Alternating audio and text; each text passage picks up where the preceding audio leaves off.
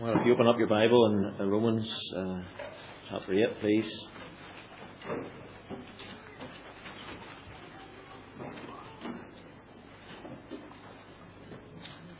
Remember, our, our big theme this weekend is living in a broken world. What help does God give us in His Word so that we might live out uh, our Christian lives in a broken world uh, with realism, enthusiasm, encouragement?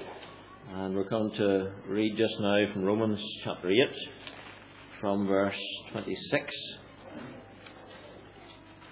Okay, Romans 8:26. Let's let's just hear God's word together. Likewise, the Spirit helps us in our weakness, for we do not know what to pray for as we ought. But the Spirit Himself intercedes for us with groanings too deep for words. For He who searches hearts knows what is the mind of the Spirit, because the Spirit intercedes for the saints according to the will of God. And we know that for those who love God, all things work together for good, for those who are called according to His purpose. For those whom He foreknew, He also predestined to be conformed to the image of His Son, in order that we might be the firstborn among many brothers. And those whom he predestined, he also called. And those whom he called, he also justified. And those whom he justified, he also glorified. Well, it's a wonderful paragraph in the Bible, and it would take us about six months to really unfold all of it. Uh, what I'm going to try and do in half an hour is to give you the general gist of it and to see how it applies to our lives a little. Uh, the title of this, as you see in the little, little handout, Help uh, for Right Now. And that's where we left off, you remember.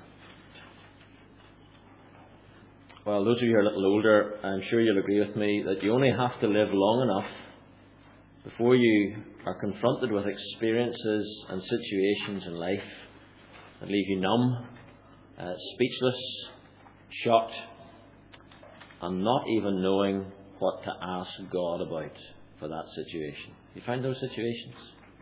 can happen very quickly, they can break in, and you're just so bamboozled by it, you don't even know what to pray about. Um, I've had a number of situations in my life like that over the years. Uh, things that leave you utterly speechless. So, how are we ever going to live amongst those moments? Um, how are we ever keep, going to keep on living the Christian life and not uh, totally unravel amidst those circumstances? Um, we could even make a bigger question around it. How actually are we going to keep on going being Christians when the things that we most feared happening actually happen? Uh, Romans chapter 8 is to assure a Christian that they're going to make it to the end. Uh, some of you are old enough to remember. Um, what's the name of the music is in my head now? It was a program on a Saturday night, um, gladiator type thing, and uh, it was called Gladiators. It was a series of comp- a competition. I used to love watching it, and uh, the bit I loved watching most of all was this big, uh, long, padded, uh, inflatable channelway. And basically, you had to get along this without some big bloke hammering the head off you with various implements. And I thought, you know, it's bit like a Christian life, actually, that. Um, all sorts of attack come, come at us, and they're trying to knock us out of getting towards the finish line. Uh, and chapter 8 of Romans is to help the Christian see if you're a follower of Jesus Christ, you're going to get to the finish line. Uh, it's really about assurance, how we can be sure of making it to the end. And the Apostle Paul, in verses 18 to 25, uh, has given us help for getting to the end. And he said, Look, you're going to get to the end because there's something wonderful at the end. And because the Holy Spirit lives within you, maybe I didn't emphasize this enough this morning, because the Holy Spirit lives within you, you can be sure of your destiny, the destiny of the very angels of heaven marveling at the glory that there, that there'll be in you. So that's our hope for the future. And that helps us keep going in the Christian life. But as we ended off this morning, uh, well, what about right now? What about right now? And that's what we're looking at uh, just now, this, this evening. There's help also for right now. We not only hope for the future as followers of Jesus Christ, but we've help for right now. So this is to help us when the circumstances of life seem so utterly unbearable. We don't only have to lift our eyes and look to the future. We are to do that, but this paragraph is actually telling us that as well as doing that, as well as lifting our eyes, we've got to look around us and experience the help of God now. So these are two things that we've learned today. Um, we're going to get to the end if we're true followers of Jesus Christ. Uh, the Holy Spirit lives in us, and because of that, we've got the sure and certain hope of the future glory. And now we're seeing that there's help for right now. And the three things we're looking at this afternoon and the help for right now should fill you with utter confidence and encouragement if you're a Christian. The Holy Spirit intercedes for you. That's in verses 26 and 27. God is working everything for your good, and God is a rock solid plan for your life. So, that's what's true of every one of you, whether you've been a Christian for a short time or a Christian for so long now you can't even remember how long you've been a Christian. Here are three wonderful truths for you to remember and to reflect on that there's help for now and tomorrow and every day of the race. So let's break up the help a little bit. Let's think about it. Let's take it into our lives. First help for right now is that God, the Holy Spirit, He intercedes for you. I'm going to try and figure out a little bit about what that means. Our paragraph begins Likewise, the Spirit helps us in our weakness. He's already told us in the previous paragraph that the Spirit lives within us, and because He's living within us, the future glory is guaranteed. And now he's telling us something more about the Spirit. Likewise, so also he says the Spirit is not only living in you, and because of that you're sure of the future, but likewise the Spirit is doing something else. Before we see what he's doing, uh, and what, is, what his support involves, he's telling the Christian there's support at hand. Look where he tells us that the Spirit of God comes to give us support. It says, likewise, the Spirit helps us in our weakness. Okay? So you've got to think for a little moment well, what does that mean for my life? When Paul uses the word weakness, it's a bit like what we saw this morning in our sufferings. It is a, it's a catch all term at one level, it's a very comprehensive term. Our weaknesses. Well, we've got loads of them, haven't we? Uh, we've got these uh, weak bodies that we live in. You ever thought about that, especially the young ones? Do you know that you'll, you'll sleep you'll sleep a third of your life? Uh, if you live to your 90, you're going to have slept for 30 years. Uh, you probably sleep a lot longer than that now. Your minister, he sleeps even longer than that. He, he took a wee nap this afternoon. He's really weak. Um, I did as well, actually. um, I think God designed us that way actually, so that we would realize every day when we're getting up out of our pit and rubbing the sleep out of our eyes, we're not very strong people. We actually have to be semi conscious for a third of our lives. So we're weak uh, physically. Uh, we don't have to live very long to realize that these bodies that we live in are pretty weak. Uh, young ones looks pretty strong for you now, but uh, you're going to show, your body too is going to show the signs and terrors of disintegrating soon enough. Um, our strength just fast fades. Um, our minds, they're, they're full of weakness too, aren't they? Um, I used to be able to say my times tables. I might be able to get about to the four times tables now. Um, our minds just get weaker and weaker the longer we live. Some of us have mental and emotional weaknesses. That's the way we are. That's part of the breakages in our lives. Uh, we, we just can't cope with things maybe the way others can. That's part of our weakness. Uh, some of us in our emotional weakness can manage to worry ourselves sick. Not one of your weaknesses. Some of us in our weaknesses get utterly discouraged. Some of us in our, our weaknesses, we just we feel in circumstances of our life, you know, I don't know whether I can cope with this much longer. That's part of our physical and mental weaknesses that Paul's talking about here. And then, of course, added to that, don't want to depress you, we just want to set the scene for this actually. We're pretty weak. Uh, there's a whole host of our spiritual weaknesses. Uh, Apostle Paul, in previous chapters of Romans, he's been outlining all the struggles that the Christian faces. Apostle Paul says in Romans chapter 7, actually, uh, you can almost see him sort of shrugging his shoulders. He said, The very things I want to do, I don't do, and the things I don't want to do, I keep on doing. He's utterly overcome by the weakness of the, uh, because of the sin that remains in our lives. And what Paul's telling us here at the very start of this paragraph, that none of the weaknesses of our lives escapes the attention of the Holy Spirit. Likewise, the Holy Spirit helps us in our weakness. And He's ready to help, and He's willing to help, and He's the power to help. Now, as well as that very general setting of our weaknesses, the Apostle Paul here actually wants us to zoom in a little bit. And when he's using the term weakness, as well as the big picture, I think he has a very specific meaning in mind, and it's highlighted in the next phrase. Uh, he gives that little connecting word again. Likewise, the Spirit helps, our, helps us in our weakness. Here it comes. For we do not know what to pray for as we ought. So, this is the reason why the Holy Spirit helps us in our weaknesses. Because many of the weaknesses that we face, they lead to a weakness in our praying. Haven't you found that actually in there are situations of your life where you don't actually know what you're to pray for about that situation?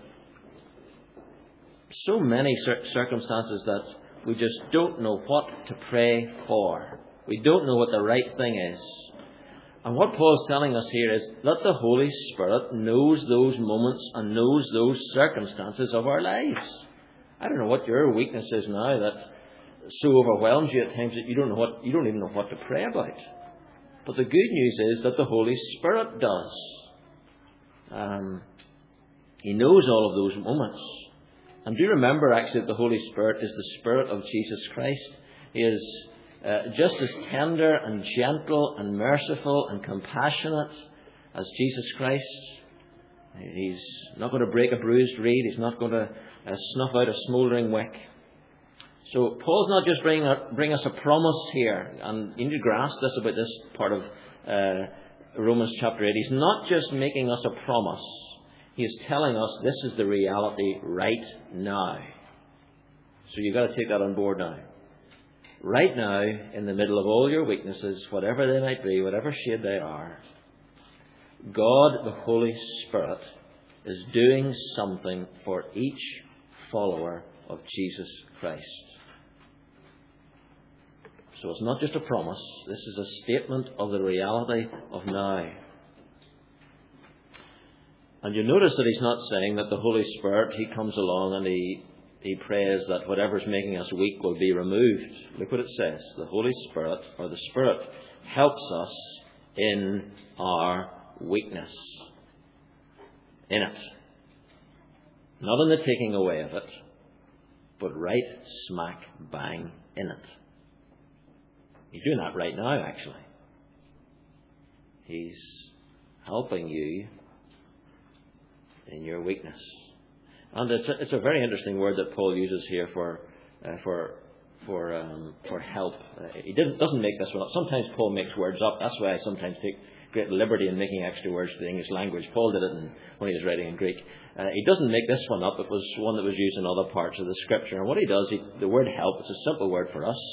Um, but the word that he uses, he takes a simple word for help and he puts two little bits on the front of it uh, it means a, a, much more wonderful word. It means uh, one of the little bits he sticks on the front of the word help uh, means doing something along with someone.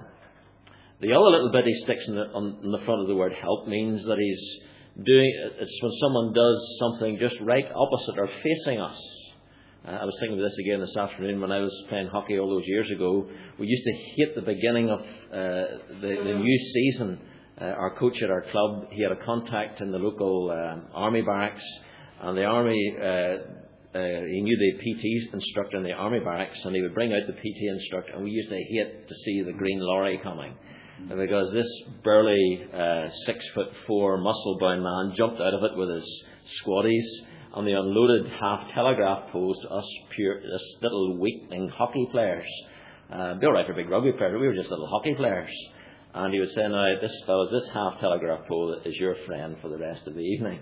And I always got alongside just one of my colleagues who was just a little bit bigger than I was, and I would nestle in right behind him when it came to carrying it on my shoulders. He was right alongside me. At some times in the evening, we would be asked to face one another in carrying this uh, pole sideways up the pitch.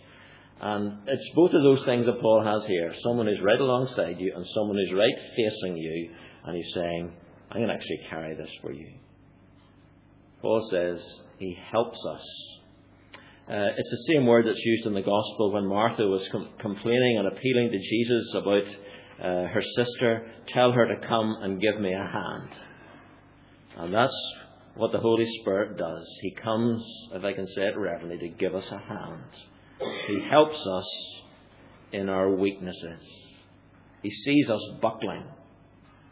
And He comes right alongside, and He very often lifts us and the burden up and carries us along. So, if you're a Christian, you don't need, you don't need to be afraid of weaknesses whatever they might hold for you in the, in the future,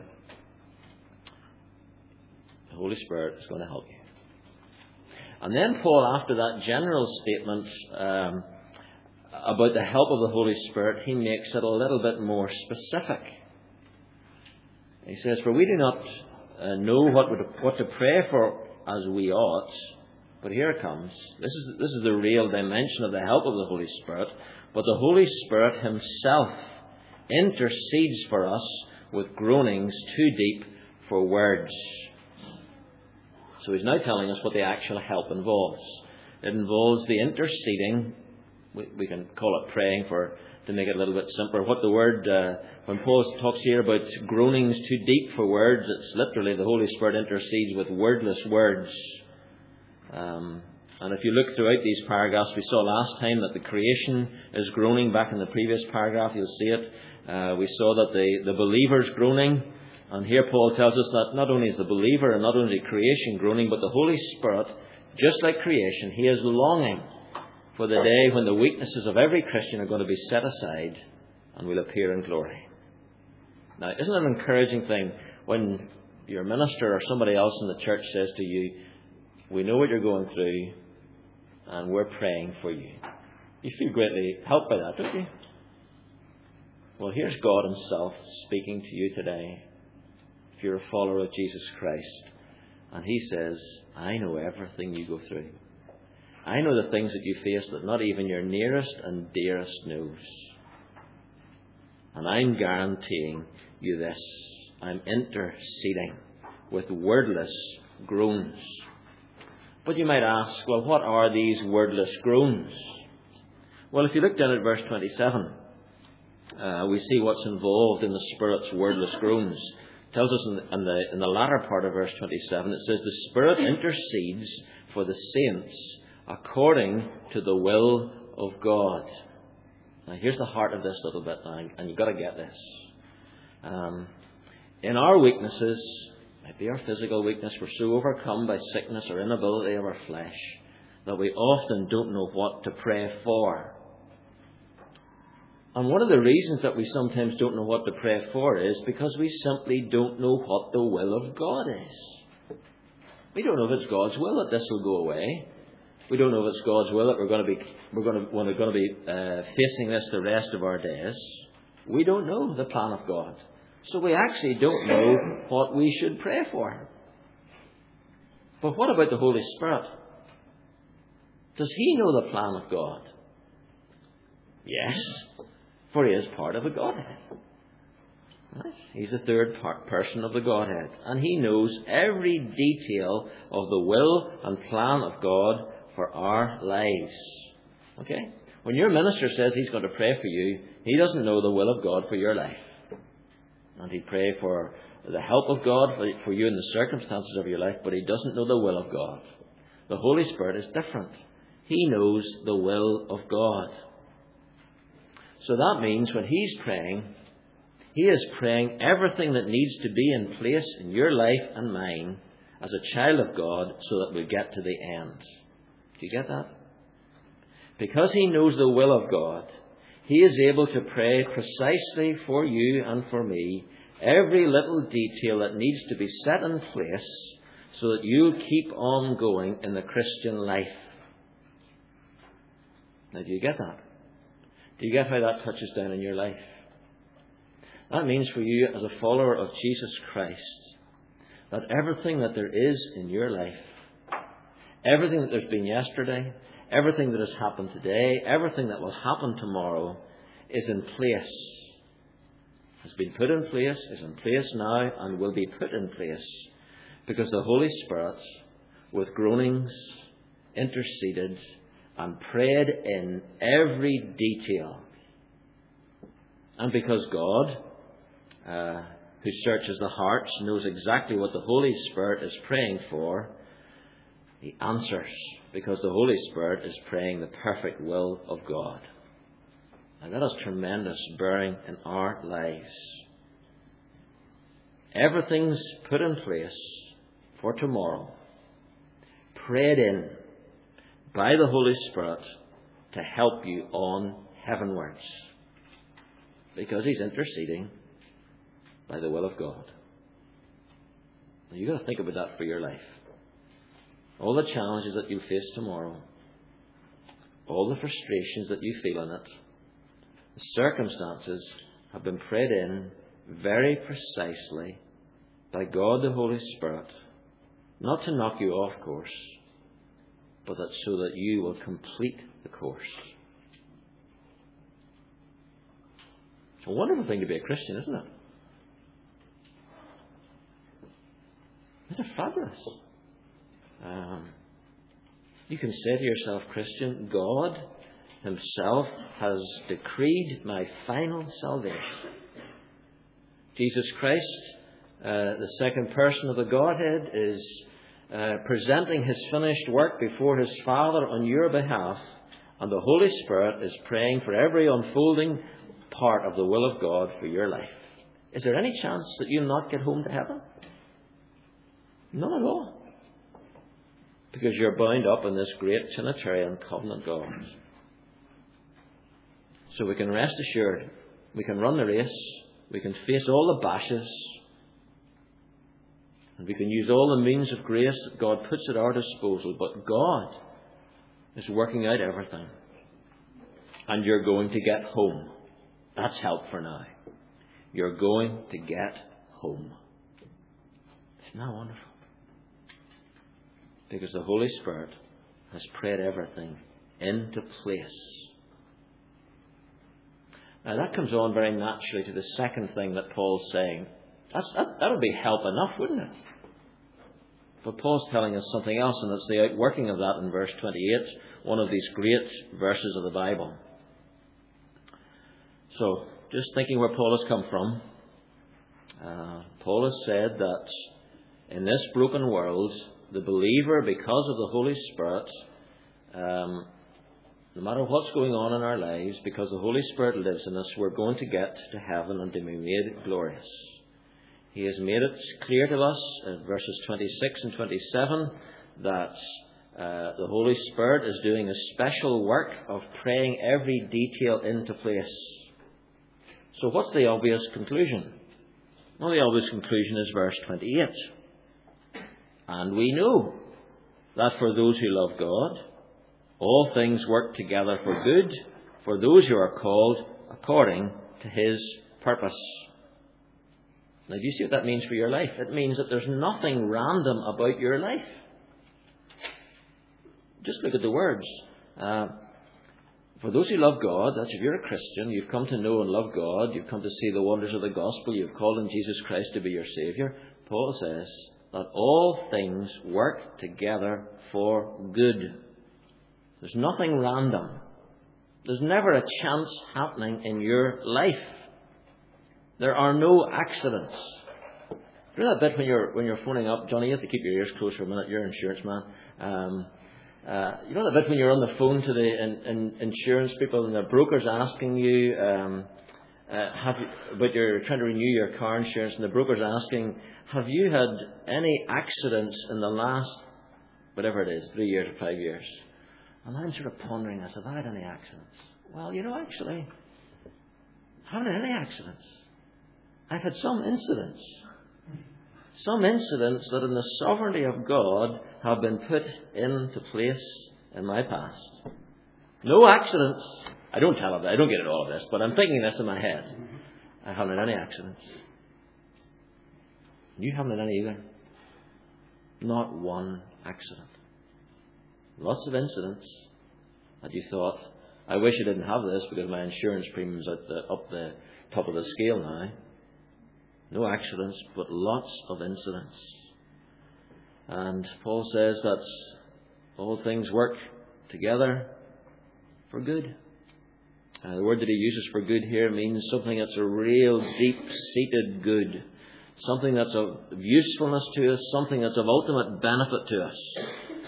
Now, don't misunderstand Paul here. He's not saying that when the difficult things of life happen to us, we're to put on some sickly sort of smile and be a moron and say, This is really wonderful. I'm so glad this is happening. I'm not saying that. Um, our broken world is full of horrible, difficult things that are painful for us.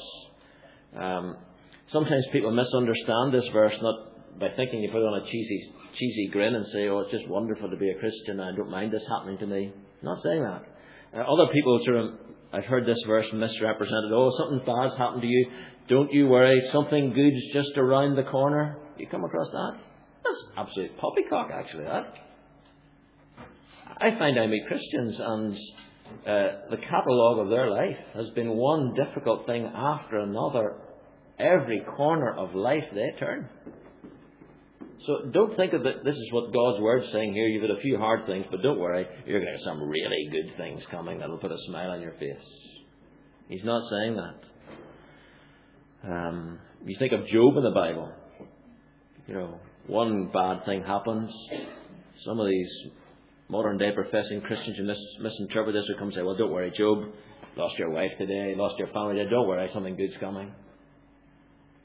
This verse is much deeper than that.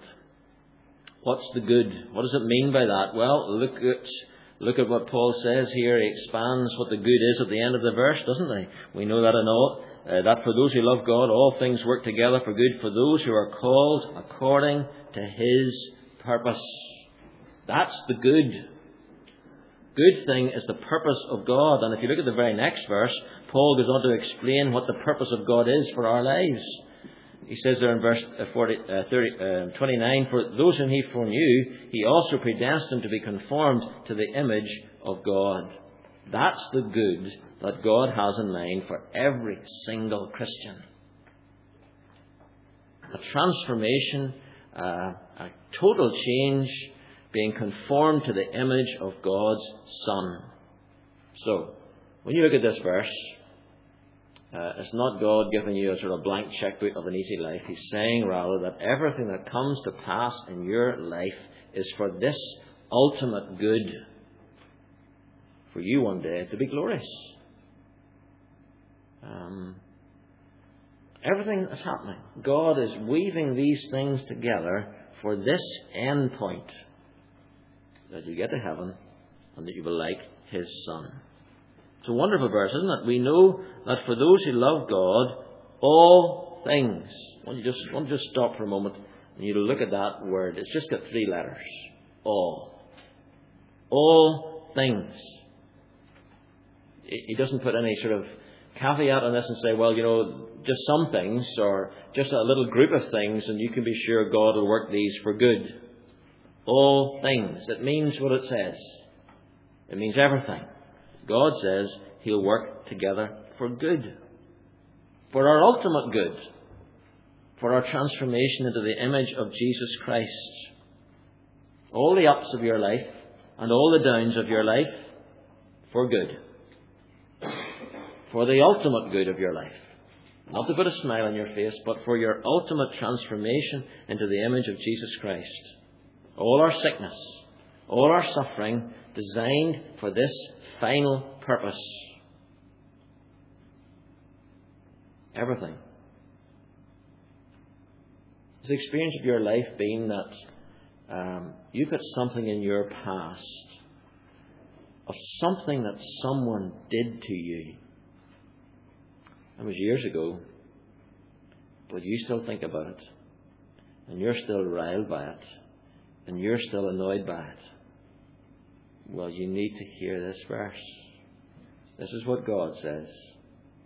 That even those broken aspects of our lives, God has put in, has put in place for our ultimate good. Oh, yes, those who have wronged us, they're responsible and accountable to God, but God has put them to shape us and mould us.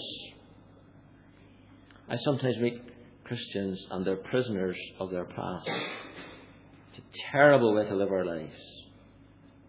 This verse is God's key to unlock the chains of our past. There were no accidents, but there were incidents that God in His sovereignty put in place to change us into the image of Jesus Christ.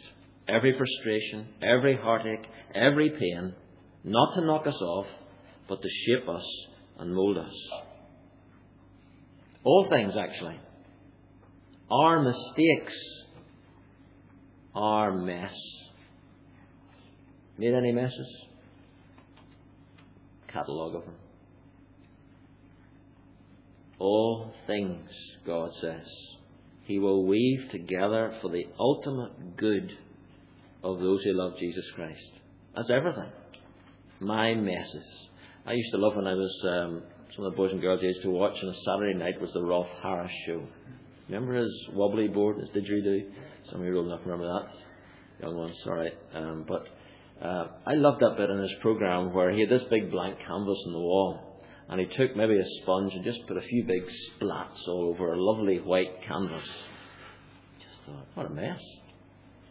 And then very wonderfully he would take his other massive paintbrushes, I couldn't figure out how he did this, and he would begin to put on the brush strokes. After a while he could begin to see there was something actually happening here. Until eventually it was all finished. It was often a self portrait that he was doing. And you thought, that started off with him making a mess. But he worked it for good. Now, I don't know about your life, but I know about my life. I have put some pretty major splodges on the canvas. Is that it?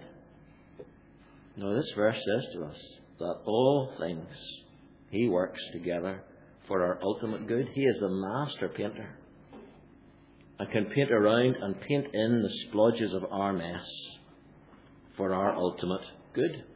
You think of Peter. Do you remember Peter in the Bible?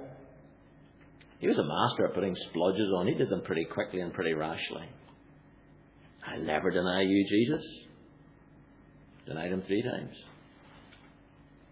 He was guilty for the splodges, but God was in charge of everything, and even those splodges that he put on the canvas, God weaved for good.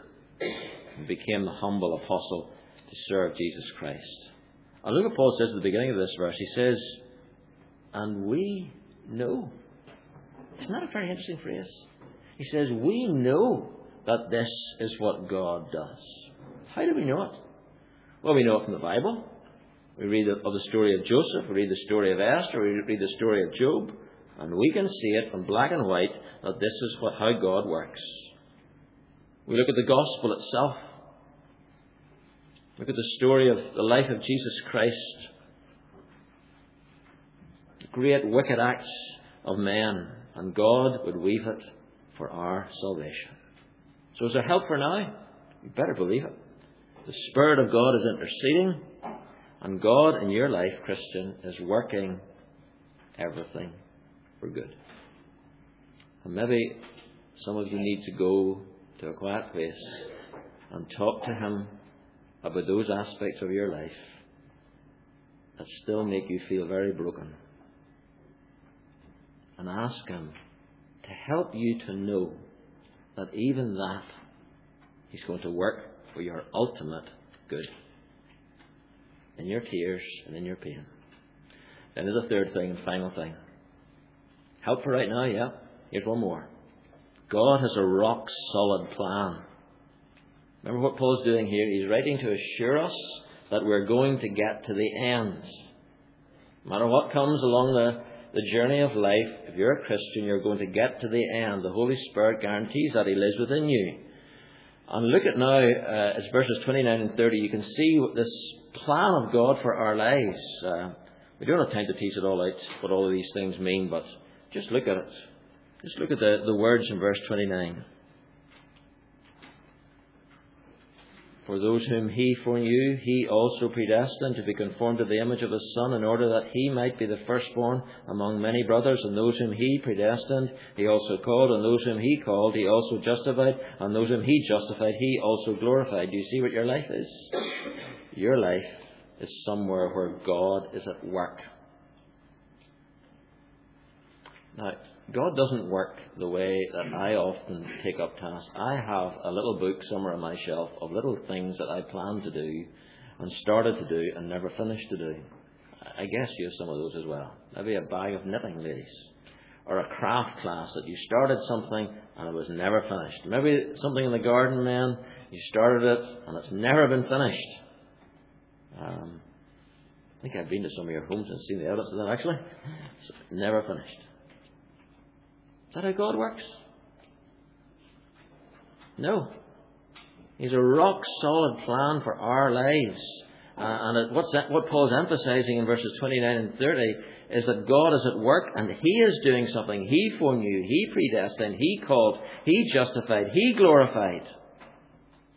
So He's wanting these Roman Christians to see that, that their assurance of the end is utterly solid because God is at work. Uh, these uh, uh, points that Paul is making here in this last few verses, many Christian writers have described as being like massive links in a chain. If you've been down to a dock somewhere where big ships come in, and after they've thrown the rope uh, across to the main line, very often they pull with the rope a massive chain. And this is a massive five linked chain that God attaches to every Christian for those whom he foreknew. Uh, it really means for those whom God set his choosing love upon. It's a very intimate word. Before you existed, Christian, what Paul's saying here is that God himself, knowing everything about you, he set his love on you. Is it going to wane? He says he also predestined. That means basically that God, when you became a Christian, God set the coordinates for your life. Like even before you became a Christian, right before the beginning of time. He set the coordinates of your life. He predestined you for something. He set your destiny. You know what your destiny was? And is?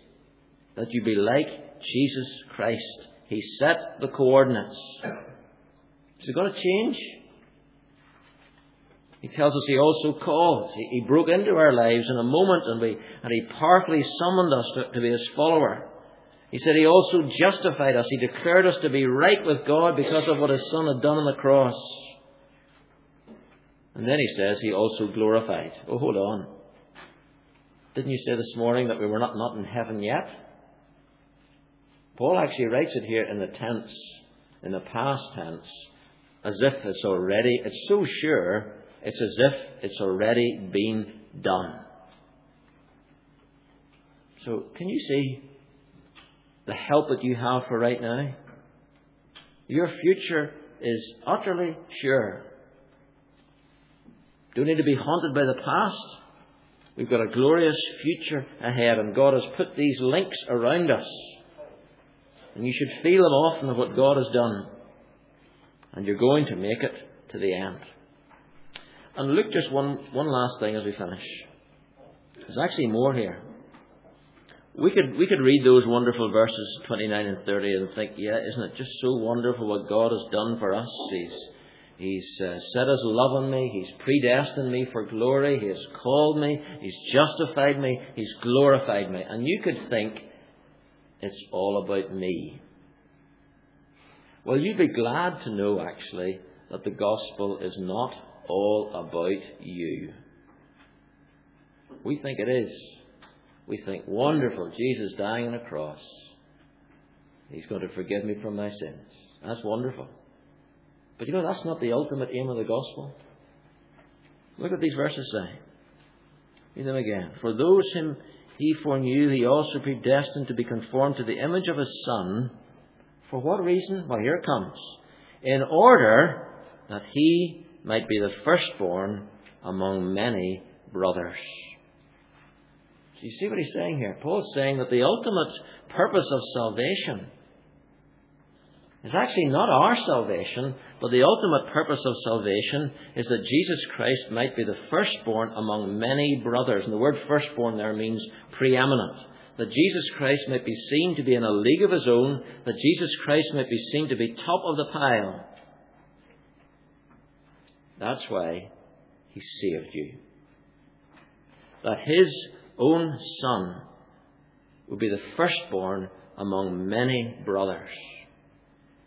So there's something more profound about our salvation than our salvation. Do you get that? There is something more profound and more important in our salvation than our salvation. The thing that is, is ultimately more profound is that the Father loves His Son so much, and that the best way that He has of showing His Son His his love and how he is preeminent is that he gave to his son a vast number of men and women and boys and girls out of humanity. And he not only planned to save them, but he did save them and he will save every last one of them. Why? So that his son might be seen as the preeminent one forever and ever and ever.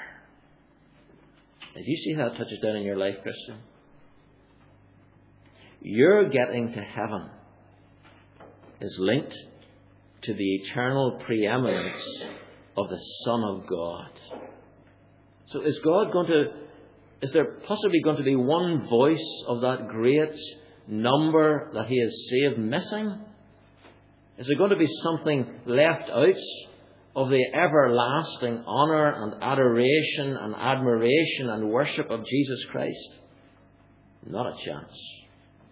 God loves his son too much for one of his brothers, his sisters, not to make it home. It's a rock solid plan, actually. Puts this big chain around us, and it is so sure because the glory of Jesus Christ is at stake. So, as I said, there's help for right now. The Holy Spirit's interceding for you.